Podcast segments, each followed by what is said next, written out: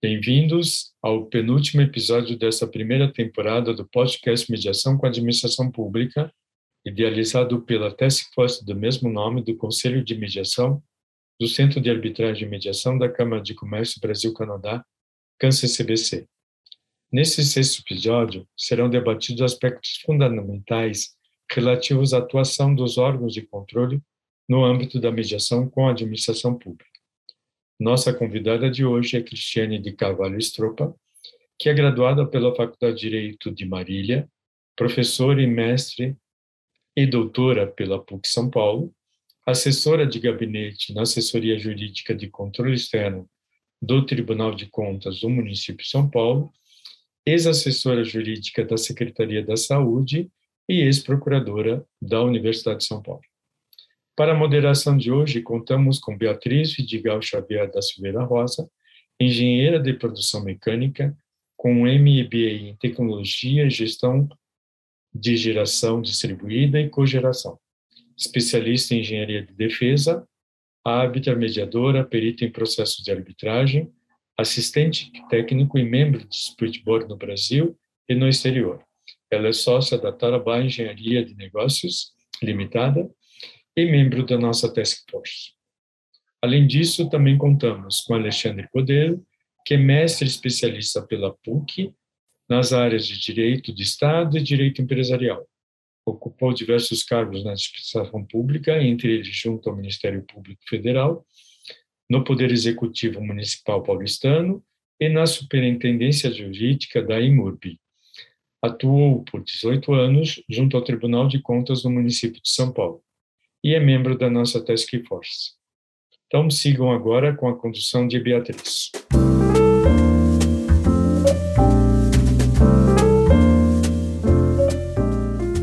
Professora Cristiane, muito bem-vinda ao nosso podcast do Câncer CBC. Uh, ah, nós gostaríamos de conversar um pouco sobre mediação e os órgãos de controle.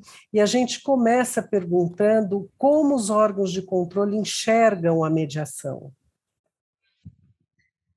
Bom, primeiro eu agradeço o convite, especialmente por envolver uma temática que é nova, né? especialmente para a administração pública, que é a solução amigável a seus conflitos, e também por envolver os tribunais de contas. Bom, eu não, não tenho certeza se eles enxergam porque até em um levantamento que fiz, é, há iniciativas muito tênues com relação à implementação de mediação dentro de um órgão de controle. Há uma preocupação, sim, eu verifico isso por parte dos tribunais de contas, de entender o que significa é, a adoção de uma mediação, mas isso não implica em que eles já estejam prontos e tenham estrutura para ter uma mediação com relação aí à atividade de controle que exercem cotidianamente. Então, eu acho que o enxergar nesse sentido de saber, bom, existe, é um instituto importante, é, temos que caminhar para a adoção, mas ainda não há um entendimento de como fazer. Pelo menos essa é a minha impressão nesse momento e admitindo que existam algumas pessoas que já entendem a mediação, existiria algum tipo de restrição a temas a serem tratados na mediação, na sua visão? Porque a gente sabe que tem aqueles temas que, que uh, são de direito não disponível, mas uh, existiriam dentro daqueles disponíveis temas que talvez não, não, não fosse interessante uh, ser tratados na visão do órgão de controle? Então, você sabe que mesmo essa divisão, né, direito disponível e direito indisponível, não é tão simples assim pela doutrina. Há posições antagônicas com relação àquilo que pode ser é, disponível e o que não pode. Mas penso que, com relação ao, ao órgão de controle, acho que a restrição que se coloca é o que é a atuação de controle? Porque eu ter alguém que vai fazer essa intermediação, ou seja, que vai servir como um mediador, ele tem que entender o que faz o órgão de controle, tem que entender qual é a finalidade da existência de um tribunal de contas, mas, ao mesmo tempo, ele não pode atuar como. Então, talvez essa seja a restrição, entender qual é o limite nessa atuação tão específica e que, até por parte dos tribunais de contas, ainda é tão difícil de compreender o que faz um tribunal de contas, né? Qual é o papel dele? Ele julga, ele administra. Então, há entendimentos diversos sobre até o papel de julgamento do tribunal de contas. Então, nesse contexto que já é divergente atualmente, imagina colocar uma terceira pessoa. Então, eu penso que enquanto os tribunais não definirem exatamente qual é seu papel, fica difícil colocar alguém nessa função de mediador. Mas se eu fosse pensar, bom, mas qual seria a restrição? Acho que a restrição é exatamente fazer as vezes do controlador. Então, ele tem que ficar nesse caminho de auxiliar a uma solução, até invocando a lei de introdução às normas do direito brasileiro. Ou seja, eu arrumo uma solução que atenda ao interesse público e, ao mesmo tempo, é, atenda o papel do órgão de controle. Mas qual seria hoje, se fosse perguntar assim, mas qual é? Eu não consigo visualizar. E, e nessa, nessa linha, uh, o mediador teria que ter uma formação específica que seria esperada pelo órgão de controle? Eu acho que ele tem que conhecer o Tribunal de Contas. Praticamente aquilo que se exige de alguém que vai trabalhar como auditor, eu acho que é uma formação que se espera. Muito embora, quando falamos em Tribunal de Contas, é, nós temos os auditores que fazem toda essa análise técnica, mas quem decide mesmo são pessoas que estão em cargos de ministros ou de conselheiros, a depender da esfera federativa do Tribunal de Contas. Mas eu entendo que para funcionar como mediador, ele precisa saber o, qual é o âmbito de atuação de um tribunal de contas. Então, todas as matérias, né, orçamentária, é, direito, é, economia, então, ele vai precisar ter essa noção, regras de auditoria, ele precisa ter essa noção para poder auxiliar. Uh, considerando isso, a gente tem tido algumas experiências em que uma das partes é a administração pública e a gente percebe que é muito salutar e interessante a comediação, porque aí você teria, por exemplo, dois mediadores com formações complementares, e a, a pergunta que a gente faz é: aos olhos do, do, do Tribunal de Contas ou do órgão de controle, a comediação é interessante? Eu penso que ela é mais interessante do que ter uma única pessoa, exatamente por essa necessidade de ter um conhecimento múltiplo e que talvez um profissional não tenha. Porque eu vejo, né, as faculdades de direito, sou professora universitária, as faculdades agora estão preparando pessoas para atuar em soluções amigáveis. Agora existe essa preocupação, o que não existia até alguns anos atrás. Mas não basta isso. Dizer, ele tem que conhecer as técnicas, mas ao mesmo tempo ele tem que dominar a atividade específica de controle. Então, talvez a figura do comediador auxilie nisso, de uma forma muito mais efetiva, penso eu. É, aí a gente fica pensando nos critérios de avaliação para escolha de mediadores na visão do, do órgão de controle, né? Como poderia ser construído esse critério? Então, pensar em uma pessoa que vai é, dominar o, o que é um tribunal de contas, é, normas específicas de auditoria. Então, conhecer toda a estrutura do Tribunal de Contas, as competências funcionais, eu acho que é o mínimo que eu tenho que exigir para avaliar se alguém tem ou não aptidão para atuar como mediador é, envolvendo um Tribunal de Contas.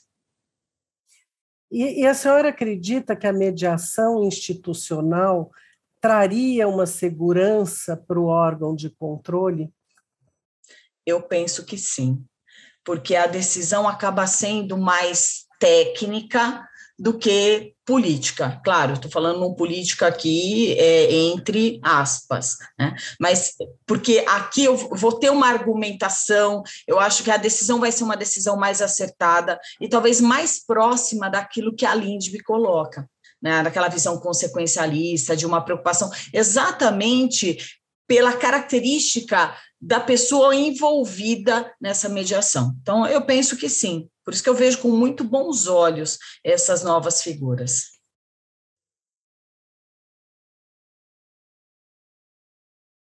Alexandre, você quer continuar? Eu gostaria de fazer um, um ponto aqui que, na verdade, desdobra um pouco essas questões já colocadas pela Beatriz. E, e antes de tudo, me já cumprimentá-la, né, professora Cristiane, que é minha amiga de longa data e é um prazer enorme tê-la aqui com a gente. E essas duas últimas questões colocadas, elas me remetem a uma, a uma abordagem que faz um paralelo com o próprio Ministério Público. O Ministério Público ele tem definido, é, a partir do seu Conselho Nacional, uma política de incentivo à autocomposição. E, e um dos pontos que chama atenção nessa política interna é justamente perceber que há uma promoção de capacitação dos membros mas sem prejuízo que haja também uma, uma realização de convênios para uma atuação conjunta. Uh, nesse sentido, seria a abordagem que foi falada de coexistência em termos positivos? É isso? Sim, sim, nesse sentido. Inclusive, eu acho que é, é, é, diferentemente do Ministério Público, né, os tribunais de contas não, não têm uma representação única. Existe a Tricom, a Associação dos Tribunais de Contas, o IRB, mas isso não significa em nem dar a essas entidades essa competência, mas o que eu tenho acompanhado ultimamente é que a Tricom ela, ela está tentando fazer, às vezes, quase que como equivalência a um Conselho Nacional do MP. Então, talvez ela pudesse encampar essa ideia de uma capacitação e, e né, de regulamentação e até de disseminar essa ideia dentro dos tribunais de contas. Até nesse sentido de dizer, olha, quais são os parâmetros, né, como foi colocado aqui a pergunta, quais são os critérios que essa pessoa tem que preencher, até às vezes como um validador né, de um profissional que vai atuar. Acho que isso seria muito importante. Mas, eh, de outro lado, o que eu me pergunto, mas é algo que é, é, uma, é, um, é algo que me intriga como é que os conselheiros e ministros vão entender isso? Uhum. Porque o, a grande discussão, né, a professora Juliana Palma coloca isso muito bem, é que muitas vezes o gestor público ele acha que quando ele dialoga, ele abre mão do seu poder. E na verdade não é isso. Quando eu dialogo, eu estou exercitando a minha competência de forma muito mais efetiva, porque eu não estou impondo eu estou atendendo a necessidade da administração. Eu não estou colocando a minha vontade sem nenhuma discussão. Então, discutir, dialogar, eu penso que é muito mais difícil do que impor. Impor é mais fácil, eu não preciso argumentar. Para dialogar, não, eu preciso dominar então, a preocupação que eu tenho, e talvez por isso os órgãos de controle ainda não tenham implementado, muito embora haja iniciativas de conhecer e de pensar em como encampar isso, é essa visão. Que talvez né, as, as autoridades, os conselheiros tenham com relação ao Instituto. Mas será que com isso eu não estou perdendo o meu poder de decidir? Não, penso que não. Né? E, na verdade, não, ele não precisa dominar a, a ideia do que é uma mediação? Bom, ele tem os seus assessores, basta que ele tenha pessoas que vão informá-lo de como isso funciona, de vão auxiliá-lo, inclusive, nessa atuação. Mas isso é algo que me preocupa. E talvez isso retarde um pouco é, a implementação. É, eu já ouvi uma, uma figura de linguagem a entender o sistema de tribunais de contas como um arquipélago. Então, é evidente que você tenha um sentido de unidade nesse, nesse arquipélago, mas não obrigatoriamente é, faz com que aquilo que sirva para uma ilha isoladamente automaticamente aconteça para uma outra que seja muito próxima dela. Né? E, mas, ao mesmo tempo, eu vejo é, é, que a solução surge de uma maturidade de cultura institucional. também não é diferente quando a gente fala de cultura administrativa, né? Ou seja, um instrumento novo, a gente percebe isso na experiência da administração pública, que o instrumento novo, né, é, colocado em âmbito normativo, ainda assim ele é apropriado no seu tempo. É, em tese, quando a gente percebe que essa norma vige e, portanto, ela deveria gerar efeitos na dinâmica da administração tão logo ela seja publicada e, e em vigor, a gente tem clareza de que ela é apropriada, ela tem um tempo de apropriação, ela desenvolve cultura administrativa e assim é, é que me parece ser a aposta em torno também desse tema, né? É, só para fazer um comentário que eu concordo 100% com essa abordagem muito muito boa, muito muito clara, e, e eu a, faço essa aposta na cultura administrativa. É, você diria o mesmo também? Ah, eu diria. Aí, e, infelizmente ou felizmente, no sistema Tribunal de Contas, eu penso que talvez comece pelo TCU. Né? O TCU tem um incentivador, o ministro Bruno Dantas ele é um incentivador né, do uso da mediação, e talvez o TCU implementando isso facilite que o sistema Tribunais de Contas adote. Mas, reforço, se IRB, Atricom, acabarem também por incentivar, porque eles têm as normas técnicas, né? É, através de, de, elaboração de normas que podem é, ser, inclusive, reproduzidas no âmbito de cada Tribunal de Contas, isso vai ajudar bastante. Se houver esse, esse, esse órgão, se primeiro alguém pensar sobre o tema, colocar algum regramento e depois isso vai desdobrando, e isso é natural entre os tribunais de contas até porque isso é avaliado, o sistema tribunal de contas tem né, uma avaliação que é feita, acho que a cada dois anos, se não me falha a memória, e esse pode ser um ponto de avaliação. Que eu saiba da última avaliação, isso não está colocado, mas talvez agora para o futuro, até pela previsão, né, na nova lei de licitações, esse passe a ser um item a ser avaliado é, no sistema Tribunal de Contas. Então, realmente é, é o momento. É, aliás, essa, esse gancho é justamente a sequência das minhas perguntas, porque é, o Instituto por si só tem lei própria, né? É, no arcabouço jurídico a gente percebe o Código de Processo, colocando a ênfase dos, dos meios alternativos de solução de conflito, você tem essa previsão na lei da PPP, ou seja, uma série de conteúdos que vão dando densidade jurídica à aplicação do conceito. Mas nessa aposta de que a, a cultura administrativa ela se aproxima cada vez mais dessa inserção, Uh, a mim me parece um, um diploma absolutamente é, forte para essa afirmação, a lei de licitações. E é nesse ponto que eu queria é, lhe perguntar, ou seja, no seu ver, a lei de licitações e contratos, a nova lei de licitações e contratos, agora editada, é, já em vigor, ficou um tempo na vacácio, e agora em vigor, né, ela sugere uma nova dinâmica dialógica para a solução de conflito? Ela sugere de forma expressa. Não que já não pudesse, né? É, já havia essa possibilidade, inclusive é, no encontro que foi feito é, pelo, pelo CNJ, né, é, houve a expedição de uma série de enunciados na temática de direito administrativo, e um dos enunciados envolvia a possibilidade de um contrato formalizado pela Lei 866 será ditado para a inclusão de uma cláusula dessa natureza. Então, isso já foi um avanço. Eu reconhecer que, mesmo em contratos formalizados em decorrência de uma legislação que é totalmente imperativa, aonde parece não haver nenhum nível de diálogo, já era possível a formalização de uma relação mais dialógica. Mas a Lei 14133, ela é pautada no diálogo. Claro, ela mantém a presença de cláusula exorbitante, penso eu que não podia ser diferente, porque estamos a falar de uma administração, busca de interesse coletivo, então eu não tenho como fugir da presença da cláusula. Mas a aplicação dessa cláusula, por isso, né, a pergunta que foi feita com relação a interesse disponível ou não, nessa legislação eu tenho uma ampliação do que eu posso dispor. Penso eu que sim porque muito embora tenha a presença da cláusula, ela é toda pautada em diálogo. Então, a, a lógica da administração em impor ela está muito amenizada. Na verdade, ela vai ter, a administração vai ter que encarar o contratado como um parceiro.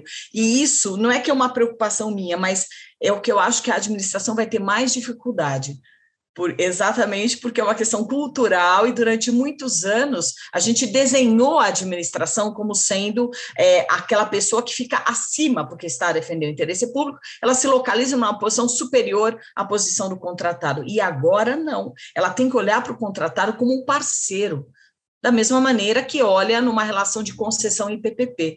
Então, o que a gente fez foi aplicar as, ao que o, né, o Carlos Ari chama de é, direito administrativo dos clipes as regras do direito administrativo dos negócios, que exigem um diálogo, porque afinal nós temos contratos mais longos no tempo. As vigências contratuais da nova lei exigem esse diálogo. É, Pelo menos é assim que eu me posiciono. Ah, não, acho perfeito quando coloca, inclusive, nesse, nesse aparente conflito de prerrogativa, e isso que é o 151 da lei, artigo 151, e, ao mesmo tempo, o capítulo 12, né, minto, o 151 é, é a forma alternativa, né? E você tem ainda o 104 como prerrogativas. Mas é um aparente conflito, porque eles podem ser compostos, né? E essa composição volta a uma abordagem já feita no início do nosso, do nosso bate-papo, em que falava da indisponibilidade. Eu tenho uma leitura de que indisponibilidade não significa obrigatoriamente renúncia ou alienação de direito. Né? E, e, um exemplo que me parece interessante é entender a gestão de contrato, é, colocando o particular nesse, nesse diálogo de forma quase que obrigatória. Então, até isso me faz pensar no 151, quando fala poderão. Há, há para mim, situações em que, se por um acaso esse conteúdo de apropriação do diálogo ele passa por, digamos, estruturas em que eu vou discutir é, é, a forma de cumprimento da obrigação do contrato. Então, ela é prevista inicialmente, ela é estática. Diante de uma execução de contrato, ela se torna dinâmica. Por essa dinâmica e verificando situações de um contexto, eu muitas vezes necessito ter o particular para afirmar a melhor solução. Ele tem que participar desse conjunto de informações, ele tem que me municiar desse conjunto de informações, né? E ele também tem que ser o destinatário da obrigação que vai surgir como melhor solução. Então, minha pergunta é: poderia se chegar até esse ponto de, digamos, colocar prazo ou formas alternativas da obrigação ser melhor é, consolidada é, numa leitura em que esse poderão pode se traduzir em deverão? Bom, vamos lá. Eu acho que além, eu vou até me permitir, além do 151, eu destacaria também o artigo 138, que ao falar das hipóteses de extinção, também coloca como predominância os meios amigáveis, deixando o judicial até por último. Então, isso para mim não é uma, um bis in idem. Na verdade, a, a lei foi enfática em dizer, olha, dê preferência aos meios amigáveis. Agora, com relação ao uso da expressão poderão, é, eu concordo com você. Eu acho que a lei, quando ela usa a expressão poder, ela não está dizendo que o gestor pode fazer uma escolha decorrente da sua competência que a gente diz que é discricionária. Eu acho que ele coloca como sendo uma regra de preferência. Ele diz: olha, é que eu não posso obrigar, né? Porque se ele estivesse colocando como deverão, não haveria escolha. Então, ele coloca poderão, mas esse poderão é no sentido de dizer o interesse público vai ser melhor alcançado por essa solução. Então, no caso concreto, você tem que ponderar. Se você não for adotar essa solução, você vai ter que justificar por que, que você irá adotar outra. Mas essa é a que melhor atende o interesse público. Então, o poderão dá o sentido de uma atuação preferencial e não o sentido de uma opção. É assim que eu me posiciono com relação a essa legislação. Pois é. Ah, Pia? É, eu fico pensando o, o seguinte, por exemplo, a, a, as decisões que são tomadas ali naquela relação contratual, elas são tomadas naquele instante que surge a, a, a, situação, e aí as partes, público e privada, analisam a situação naquele momento e tomam a melhor decisão ou escolhem o melhor caminho naquele momento. Estou pensando um pouco nesse poderão aí. Aí, ao final do contrato, muitas vezes, vem o, o Tribunal de Contas e fala: não, aquela decisão foi toda errada, né? Aí, aí eu fico pensando, meu Deus do céu, ao mesmo tempo que é possível a ambos, tanto público como privado, naquele instante tomar o melhor caminho, como que é possível depois alguém que não vivenciou aquele momento e que não estava ali com todas as informações, ou, ou melhor, não todas, né? Parte das informações, porque todas só virão depois, né? Uh, como é que pode dizer que a decisão foi certa, foi errada, que ele deveria ou não deveria fazer assim ou fazer assado? Então, essa pergunta hoje ela está sendo objeto, inclusive, de uma discussão que existe do chamado direito administrativo do medo, né? O tal do apagão das canetas. Eu não concordo, né? É, a partir do momento em que eu tenho a Lindbe, aí eu invoco a Lindbe porque a Lindbe não, ela não é que ela mudou, ela trouxe às claras algo que já era debatido. Então, se eu sou um controle, eu tenho que levar em consideração para me manifestar, até porque me manifestar depois né? É muito fácil, o que eu, a gente fala, é, é o controle do ar-condicionado. Eu não vivenciei aquele momento onde o gestor precisava tomar uma decisão e ele toma a decisão com base nas informações daquele momento. Aí depois o controle, como você bem colocou, um tempo depois, vai se manifestar. Bom, qual é a questão? O controle vai ter que levar em consideração exatamente as questões práticas e fáticas do gestor. Então, ele tem que se colocar no gestor, no papel do gestor, mas ele não é gestor. Esse é o grande problema. Por isso que a gente fala em princípio da deferência. O controlador não é gestor. Eu, essa é uma das coisas mais complexas que existe, porque eu posso controlar e verificar aspectos de legitimidade, né, se a política pública foi alcançada, se a qualidade do gasto público foi atendida, mas eu não sou gestor. Então, realmente, eu faço uma análise, mas essa análise tem que estar amparada onde? Na instrução dos autos. Então, o que nós vemos, e aí eu acho que isso que você colocou acontece quando, em especial, os, o processo da administração, ele não está bem instruído. E essa é a grande falha. O processo tem que falar? Claro, isso não é uma expressão técnica, mas a administração, ela fala internamente, ela fala para o Tribunal de Contas, ela fala para a mídia, ela fala para o administrado. Ela não pode ter um, um diálogo que apenas ela entenda. Então, a partir do momento que ela documenta, que ela diz: olha, a minha situação neste momento é essa, eu preciso resolver e são os fatos que eu tenho aqui. Bom, tomei essa decisão porque nesse contexto era mais acertada. acertada. Dificilmente o Tribunal de Contas vai rever isso. Porque se, eu, se ele tem todas as informações, ele tem pouco espaço de atuação. Em geral, o Tribunal de Contas ele age quando esse espaço não está muito bem delimitado. Aí o Tribunal de Contas preenche o espaço. Então, é, eu penso que é muito cômodo de um lado ao gestor dizer, ai, ah, eu não vou fazer, porque se eu fizer, o Tribunal de Contas depois. Tá, de alguma maneira isso também é cômodo. Agora, de outro lado, eu reconheço que quando a gente fala em Tribunal de Contas, nós temos 33 tribunais de contas, e cada um num diferente nível de maturidade. Então, muitas vezes, há tribunais de contas com essa preocupação, porque né, já são mais maduros, vamos dizer assim, e, por sua vez, há outros que não. Outros ainda estão naquele nível bem inicial de controle, que a gente brinca que é chamado cão de caça, que fica lá escondido para pegar o gestor público no erro. Esse não é o papel do Tribunal de Contas. O Tribunal de Contas ele tem visto, tem sido visto hoje como alguém que auxilia. A nova lei trouxe isso. A nova lei diz, Tribunal de Contas, você tem que, através das suas escolas, capacitar o, o administrador. Então, é, deu até um papel, uma competência que não tinha previsão, nem constitucional, nem legal. Exatamente destacando a atuação do Tribunal de Contas. Porque se eu não informo, se eu não capacito, se eu não digo como é que o processo tem que, ter, tem que ser instruído, como é que depois eu venho e falo, ah, está tudo errado? Não, mas talvez se você tivesse avisado antes, ele teria feito certo. Né? Então, pelo é. menos é isso que eu entendo desse tema. Então, eu também sou um entusiasta dessa competência do Tribunal de Contas, até porque a gente colhe frutos disso, né, naquilo que foi a sua atuação e desenvolvimento da própria administração nessa experiência que vem de 88 até agora. Então, ele se fortaleceu, colheu frutos dessa competência que fiscaliza, né, que provoca e também julga. Então, ela, ela tem que ser exercida com muita responsabilidade, é verdade, mas ela é dinâmica. Então, eu, eu realmente vejo como com, com muito entusiasmo essa atuação dos tribunais de contas.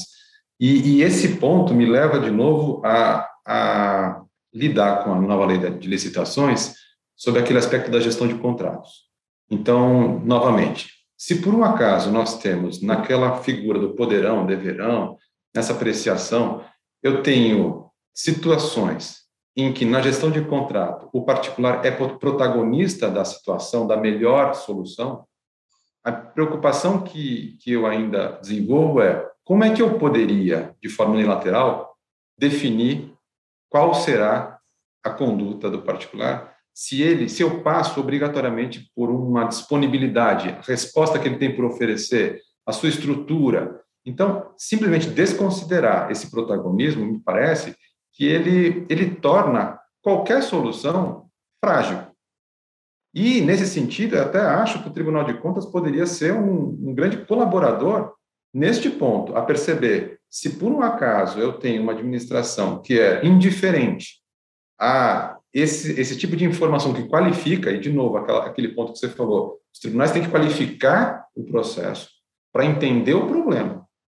E nesse entendimento do problema, é que me parece que agora o nosso, o nosso campo normativo permite entrar nesse, nesse tipo de abordagem que o particular está presente e não pode ser negado. Né? Se é protagonista desse conteúdo, não, não, se, não se pode alijar da solução, né? porque é, é, é um campo que, que soma os esforços. E, nessa medida, o tribunal também pode ser mais um é, protagonista de, de formação desse, dessa decisão, né? desse conteúdo de solução. É isso mesmo? Eu concordo com você. Inclusive, é, em face da nova lei, pensando nessa questão da gestão dos contratos mesmo, como é que o Tribunal de Contas pode auxiliar o administrador na gestão dos contratos?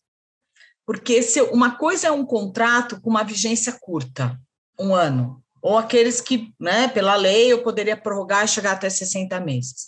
Outra coisa é um contrato com vigência 5 anos, com vigência 10 anos, com vigência 15 anos, com vigência 35 anos.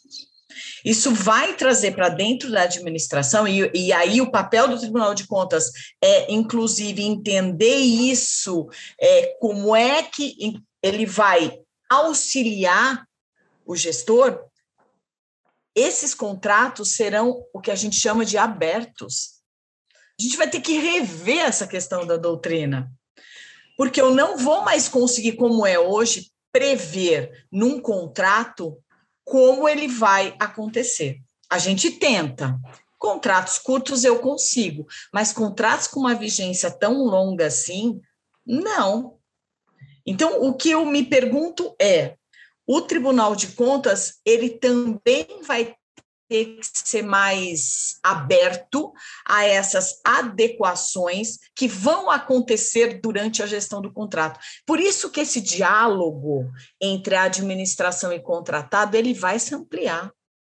Não importa se com uma presença de um mediador, o que eu acho que é, é interessante que esse diálogo tenha alguém que intervenha de forma técnica. Eu acho que isso é importante. Né? É, acho que a administração vai, ela vai precisar disso. Mas haverá espaços que deverão ser preenchidos durante essa, essa execução do contrato. Ele não vai conseguir prever tudo antes. E se o Tribunal de Contas exigir isso, ele, tá, ele vai estar tá atuando de forma contraproducente, porque nem internamente ele vai fazer isso. Os próprios contratos dos tribunais de contas se submetem à mesma legislação. E ela vai fazer contratos longos e contratos onde vai exigir que ela também tenha um diálogo com o contratado. Então, é uma, é uma mudança cultural muito grande. A administração agora não tem mais como fugir do uso desses meios. Se até então ela veio adiando por N razões, agora não tem como. E se você me permite, eu vou fazer só uma última pergunta, e que é, agora sim eu sei que tem um tom especulativo, porque até agora a gente estava lidando com uma disciplina presente e, e como pegar esse conceito e, e lançá-lo na prática. Outra coisa é uma dinâmica agora de fiscalização. Então, é, não tem regra em torno disso, é uma compreensão. Existe incompatibilidade entre um processo de fiscalização que corre em paralelo com um, um processo em que amadurece uma solução alternativa de solução de conflito? Não, eu acho que incompatibilidade não, mas talvez momentos distintos. É assim que eu visualizo. Porque enquanto eu estou nesse, nesse processo né, de, de instrução, que, por exemplo, né, dentro do Tribunal de Contas, é basicamente o, o papel é feito pelos auditores, com algum, né, algum contexto de andamento pelo, por um conselheiro ou por um ministro. Aí eu estou formando ainda, porque eu estou analisando, eu estou fazendo levantamento de dados, estou ouvindo né, o controlado, trazendo aqui atos, fatos, decisões, o que seja. Eu acho que a mediação ela tem que entrar depois, não antes. Então, e a comediação poderia ser uma a comediação poderia ser uma ah. alternativa para isso? Sim, mas você, você pensa como já no primeiro, no, na, nessa primeira etapa, que eu chamei de primeira etapa, que é a própria fiscalização propriamente dita, eu, eu é. acho que é, é, a gente tem que definir esse processo é, de uma forma a não haver sobreposição. Eu acho que o, o, que me preocupa é uma sobreposição de atuação. Acho que, sob a ótica do que a gente pensa que é um processo administrativo, primeiro eu preciso ter a ideia do que está acontecendo. Então, isso seria a fiscalização propriamente dita. Qualquer outra coisa, seja a mediação, a comediação, ela tem que entrar num segundo momento, quando eu já tenho a base do que aconteceu.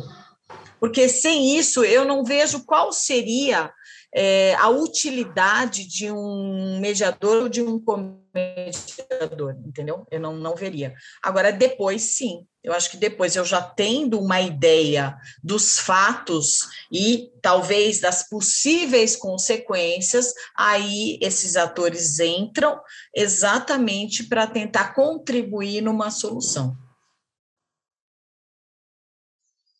Interessante, né, Alexandre? É bastante Muito. interessante pensar dessa forma. A gente precisa né, parar para avaliar um pouco, né? Porque realmente a, a mediação ela não é para acontecer eh, indiscriminadamente a qualquer momento, né? Isso em nenhuma relação, seja ela entre público e privado ou entre privados, ela ela realmente só é útil em determinados momentos, né? Bastante interessante. Eh, vocês me permitem até fazer uma complementação? Sim. É, muito embora o foco da nossa conversa é controle externo, eu acho que vocês não podem esquecer do controle interno, porque essa lei ela colocou um, um, uma luz no controle interno, que para mim é aquele, né, aquele irmãozinho esquecido. A gente fica muito preocupado com o Tribunal de Contas, controle externo, mas o controle interno pela nova lei, ele vai ser preponderante, porque um controle interno forte implica num controle externo forte, porque o controle externo não, não dá conta né, de, de, absorver, até pela estrutura que tem, de analisar todas as circunstâncias. Então, para isso, o controle interno. E aí pode até se pensar numa lógica também de, de mediação sob o ponto de vista do controle interno, que é quem naquele, né? Eu estou junto, porque o controle interno está dentro da administração. Então, talvez ali tenha que já ter uma lógica de mediação e não esperar necessariamente chegar num tribunal de contas para eu pensar numa solução que envolva um mediador. Mas aí seriam processos distintos com atuações distintas. Mas eu acho que é algo a ser pensado também.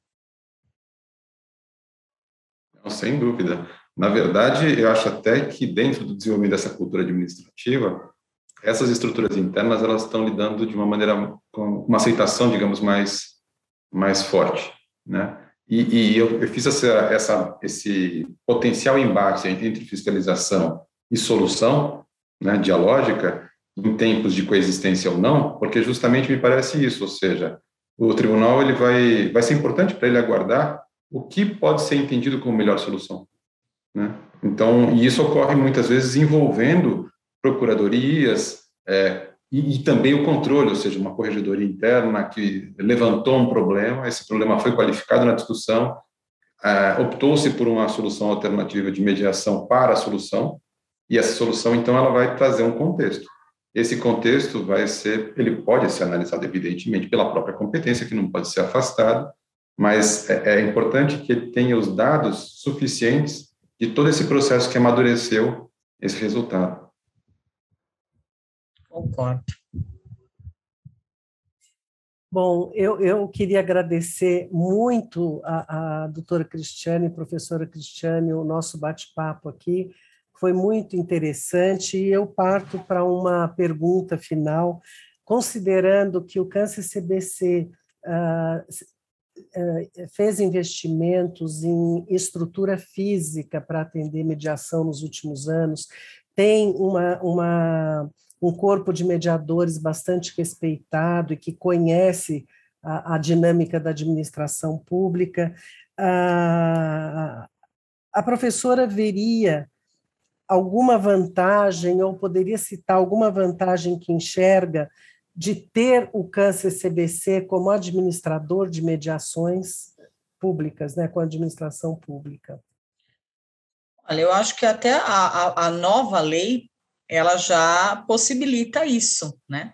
A partir do momento que ela quer que a administração estabeleça parcerias com pessoas que tenham um domínio de alguma atividade.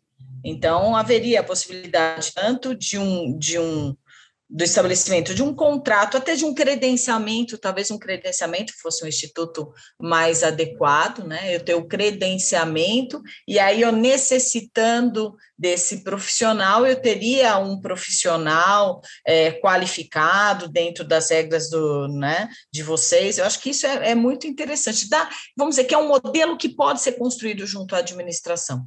Né? Se fazer um processo, eu acho que a melhor saída seria um credenciamento, porque competição nesse caso, eu abrir uma licitação, eu acho que não cabe. Como não cabe para arbitragem, eu também entendo que não cabe para mediação. Acho que não seria possível, e a lei ela fala especificamente da questão da arbitragem, né? ela não fala dessa questão da mediação, mas eu acho que por analogia a gente poderia estender as mesmas regras. Então, de repente, fazer um credenciamento, algum tipo de parceria né, com vocês seria plenamente possível e válido dentro da minha lógica. Bom, muito obrigada. Obrigada aos ouvintes por estarem aqui uh, uh, nos acompanhando. Alexandre gostaria de falar algo para a gente poder finalizar. Na verdade, também agradecer aos nossos ouvintes, mas especialmente à professora Cristiane, né, a quem eu tenho esse, esse prazer de compartilhar vários momentos, porque somos amigos de, de longa data. Mas, evidentemente, é a nossa convidada que faz o, o grande fechamento, e por isso gostaríamos de te ouvir, Cristiane, por favor. Bom, eu gostaria de novamente agradecer o convite parabenizar vocês pela iniciativa. Eu acho que é um tema novo. Precisamos falar sobre o assunto, sim, é, porque esse assunto ele vai ter que ser inserido né, dentro da ótica, dentro da atuação do dia a dia da administração e em especial dos órgãos de controle. Então, quanto mais nós soubermos o, é, o que significa a mediação, é, quais são as exigências, como é que eu posso trazer isso para dentro da atuação do Tribunal de Contas, melhor. Então, muito obrigado pela oportunidade e a todos aí que vão nos ouvir nessa fala.